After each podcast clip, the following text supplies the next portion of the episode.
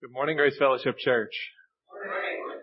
It's lovely to see you this morning. My name is Gene Williams. I'm one of the preachers here. Welcome. I went to school at Penn State and a friend of mine in college, he had a great love for people and at the same time he loved truth.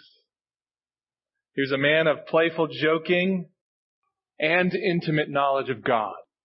He would show me silly YouTube videos and then five minute five minutes later we'd be talking about how to be a Christian in politics. And as I grew in my relationship over the years, it, it became clear to me how much he loved truth and how he would not budge on God's truth. I remember that we were biking home one evening. We both were on our bikes and we stopped at an art museum uh, to have a serious conversation. And I was dating a non-Christian at the time and basically said to him, Hey, I know she's a non-Christian, but I'm probably just going to marry her anyway. And he said, Gene, I wouldn't do that. Have you considered what God says about that sort of thing? Um, and I remember it hitting me really hard because I was expecting him just to say, yeah, okay, and just let me go. But he was a man who, who just loved the truth of God's word and he wouldn't budge, even if it was uncomfortable, even if it hurt my feelings. And that's what we're going to consider this morning. We're going to consider the truth and how it must be preached. We're going to consider why we preach the word. We're going to consider what happens when we preach the word of God. If you're new or visiting with us, a sincere welcome to you. We've been going through the, the book of 2 Timothy and considering the life of Paul. He's right now at the end of his ministry. He's in prison, awaiting his execution, likely in Rome. And these are his, his dying words to his chief disciple, Timothy. And so I'm going to start reading verse 1 of chapter 4 it's on page 579 if you have one of these Bibles. And go ahead and turn there. I will pray as you turn there. Father, thank you for this time. Thank you for your word. And thank you for your truth. We rejoice, Lord, in your word. We pray that you would help us to study it this morning, help us to preach it, and change us by it, we ask. In Jesus' name, amen. Okay, 2 Timothy 4, chapter, chapter 4, verse 1. Timothy, I charge you in the presence of God and of Christ Jesus, who is to judge the living and the dead, and by his appearing and by his kingdom, preach the word. Be ready in season and out of season. Reprove, rebuke, and exhort with complete patience and teaching. For the time is coming when people will not endure sound teaching, but having itching ears, they will accumulate for themselves teachers to suit their own passions and will turn away from listening to the truth and wander off into myths. As for you, always be sober minded, endure suffering, do the work of an evangelist, fulfill your ministry. For I am already being poured out as a drink offering, and the time of my departure has come. I have fought the good fight, I have finished the race, I have kept the faith. Henceforth there is laid up for me the crown of righteousness, which the Lord, the righteous judge, will award to me on that day, and not only to me, but also to all who have loved his appearing. I'll stop there. So, why preach the word? Paul has a mighty charge for Timothy. He says, Timothy, in the presence of God, in the presence of Christ Jesus, in the presence of his kingdom, his appearing, he is shouting on the paper. He is screaming, Timothy, by all of these things, here's what I charge you to do. Preach the word. Preach the word. Why should I preach, Paul? Verse 3. For the time is coming when people will not endure sound teaching, but they'll find teachers that suit their own passions. They'll wander off into myth. This is like a person who goes to the doctor and they get scans and all the scans come back undoubtedly cancerous. But instead of acknowledging the diagnosis, instead of letting family members know and, and thinking about possible treatment options, instead of doing that, this man wanders off, refusing to believe his diagnosis. And he lives in the myth. This is the, the type of people that Paul is talking about. And, and you might be wondering, okay, why would people wandering away from the truth be a reason to preach the truth? Well, there needs to be somebody preaching the truth in order for people to wander away, right? People wandering away necessitates that somebody is speaking the words of God. And that's, that's what Paul is saying to Timothy. Timothy, keep going. Do the ministry that you have received from Jesus. Fulfill your ministry. Preach the word. And so, so why do we preach the word? People are turning. Why else do we preach the word? Generations are passing. Generations are passing. Verse 6. For I am already being poured out as a drink offering, and the time of my departure has come. Paul's not talking about his flight out of Rome. He's talking about his death. He's saying, Timothy, I have fought like a warrior. I have run like a sprinter. I have kept the faith like a high security bank keeps people's money. And now I'm staring death in the face. And if Paul is dying, that means one less person to preach the word of God. And, and one less person doesn't even capture it because think about who Paul is. Paul is the spiritual father of Timothy. He was appointed by Jesus Christ for ministry, and God has used him to welcome Gentiles into the faith of Abraham. The gospel of Jesus. So, one less person doesn't quite capture it when Paul dies, but the truth remains the same. He's dying and he's saying, Timothy, take my place. Step up, buddy. I'm not going to be around forever. Third reason. Paul, why should I preach the word? Paul says, Jesus is coming. Verse 8. There is a crown of righteousness that Jesus will place on my head. And not only to me, Timothy, but to everyone who loves his appearing. This is not the sticker that you get on your math homework for turning it in on time. Something that might be a little bit closer to this crown of righteousness is in Lord of the Rings at the end of the trilogy when Aragorn takes his rightful place on the throne. And it's this, this elaborate ceremony, a coronation ceremony. Soldiers are dressed in full armor and there's, there's, uh, much regale. Um, and Aragorn says, you four hobbits, stand. I want to recognize you for what you did in helping to destroy the ring. That's a little bit closer to, to what it will be like when Jesus places the crown of righteousness on our heads. So why does this matter? Jesus is coming. Why, why should I preach the word? Well, you are stepping toward that crown of righteousness. You are taking steps of faithfulness in belief that Jesus is coming back. And that he will one day take that crown and place it on your head for preaching his word. So how does this apply to your life? I know not everybody is going to be a, a preacher up here or, or in any other church, but given where you are in life. Here's your application. Preach the Word of God. Preach the Word of God. Not everybody's going to be a Timothy preaching in the midst of false teaching, but if you're a mother, preach the Word to your children. Preach it to them when they're fighting, when they're discouraged. Preach it to them when they're encouraged. Read a psalm aloud to them and worship God together.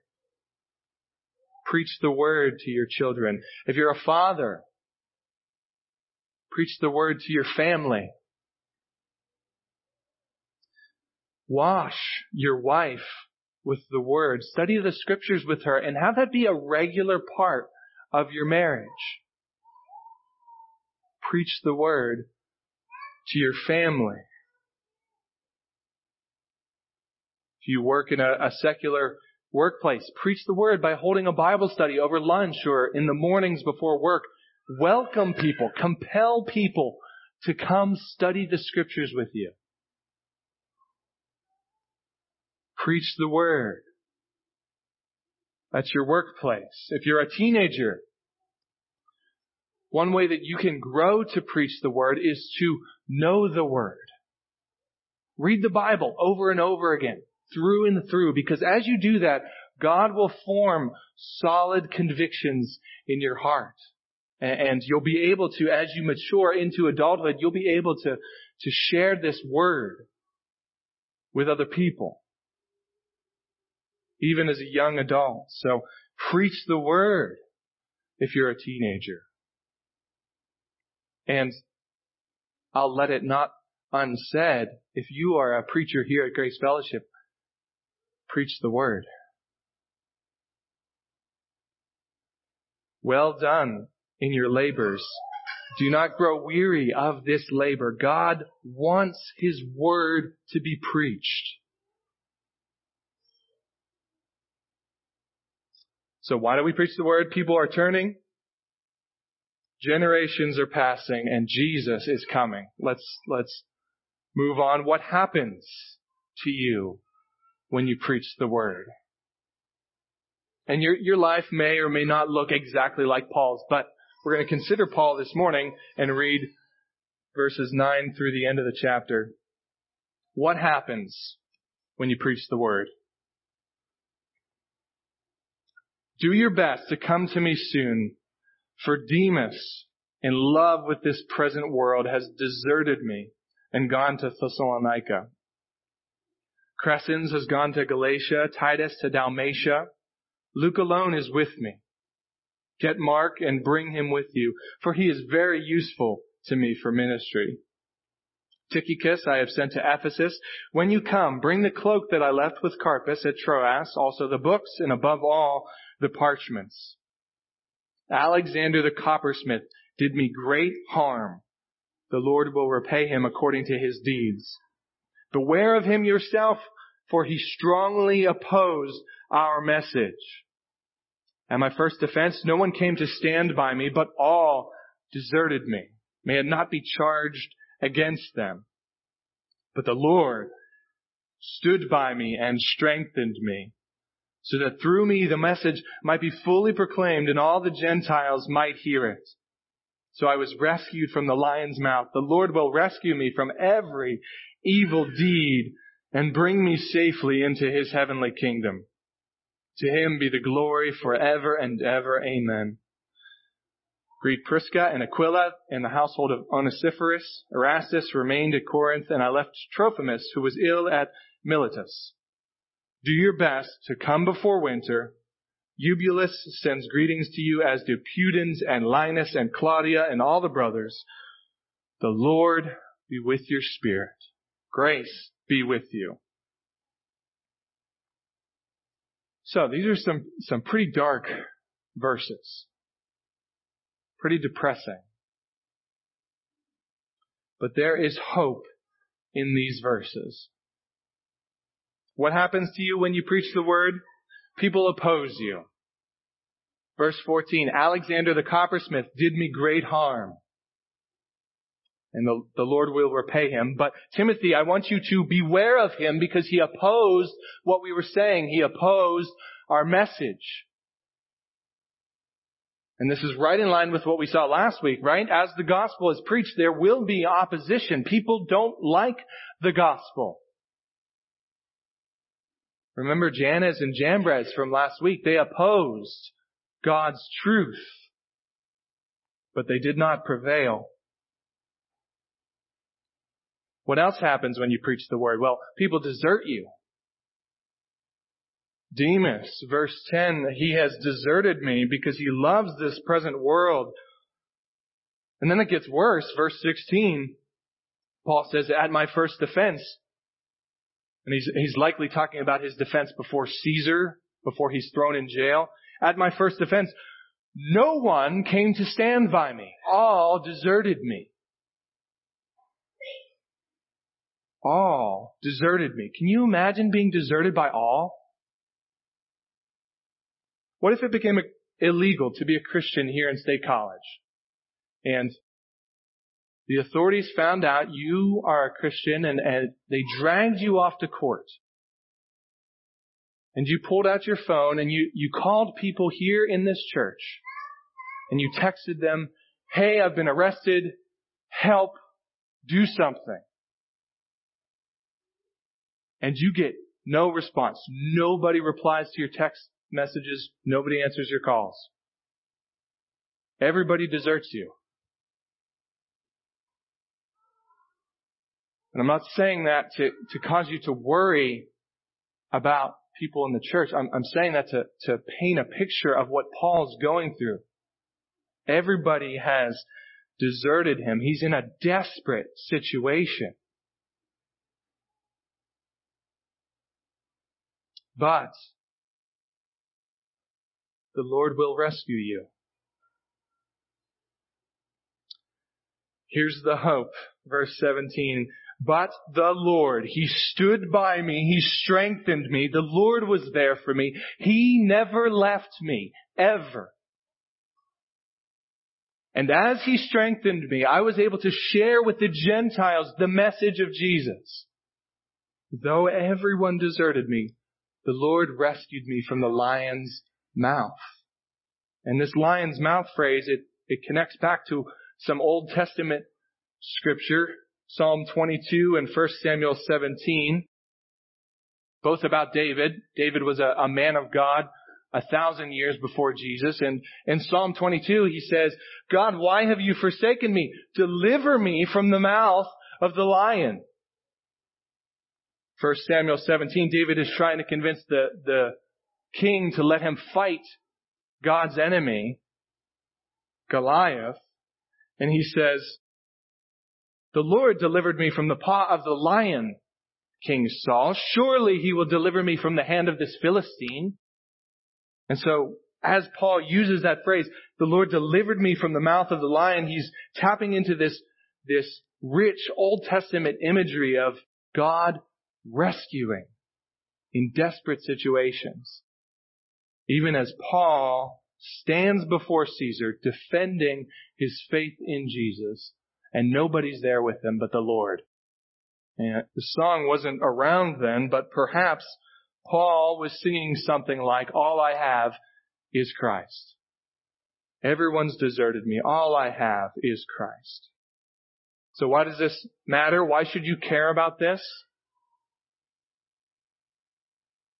Well, if you're a Christian, it sets the record for you.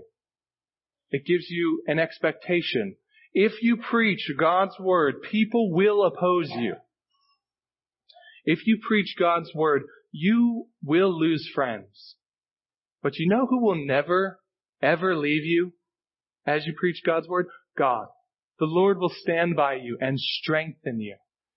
In fact, if you have nobody, absolutely nobody but the Lord, you have everything.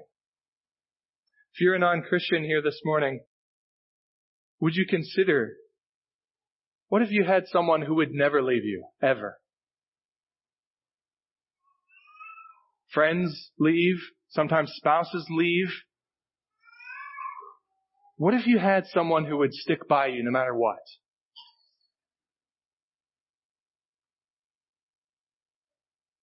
And this person, we as Christians hope in is Jesus. He stands by us. He never leaves us. He never forsakes us. And so I invite you, if that sounds appealing to you, that's a good thing. God has promised never to leave us. And so I invite you to come to this God who will never leave you.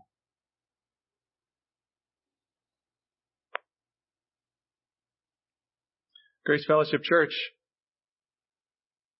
how else does this apply? What can you take from this for life?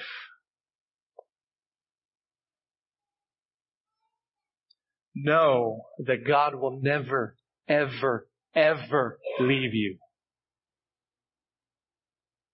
As you talk about the Bible on campus and as you lose friends, know that God will never, ever, ever leave you. As you talk with your neighbors and they're, they're incredulous at you, you read the Bible, you, you, you believe that? Really? No. God is standing at your side.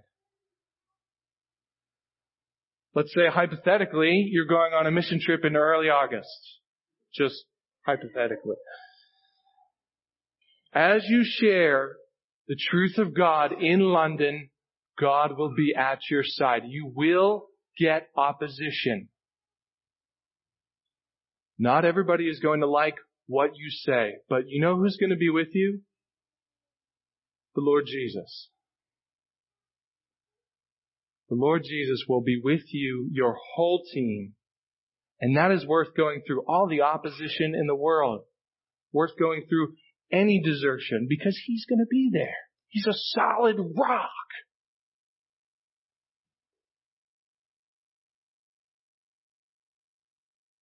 Children, this means that if you ever feel like you're really alone, you're not alone.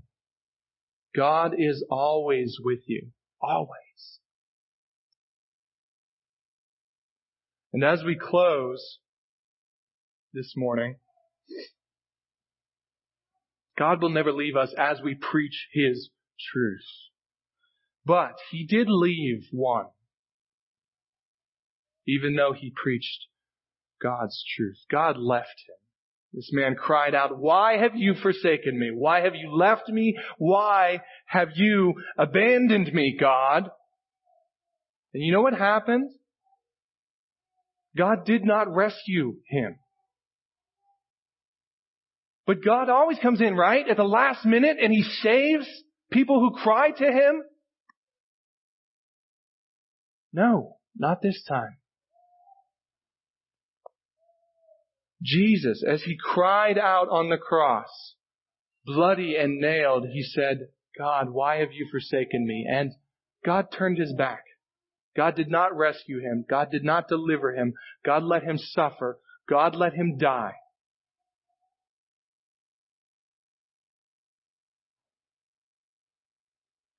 And the message of the Bible is that we as sinners, we deserve that forsakenness.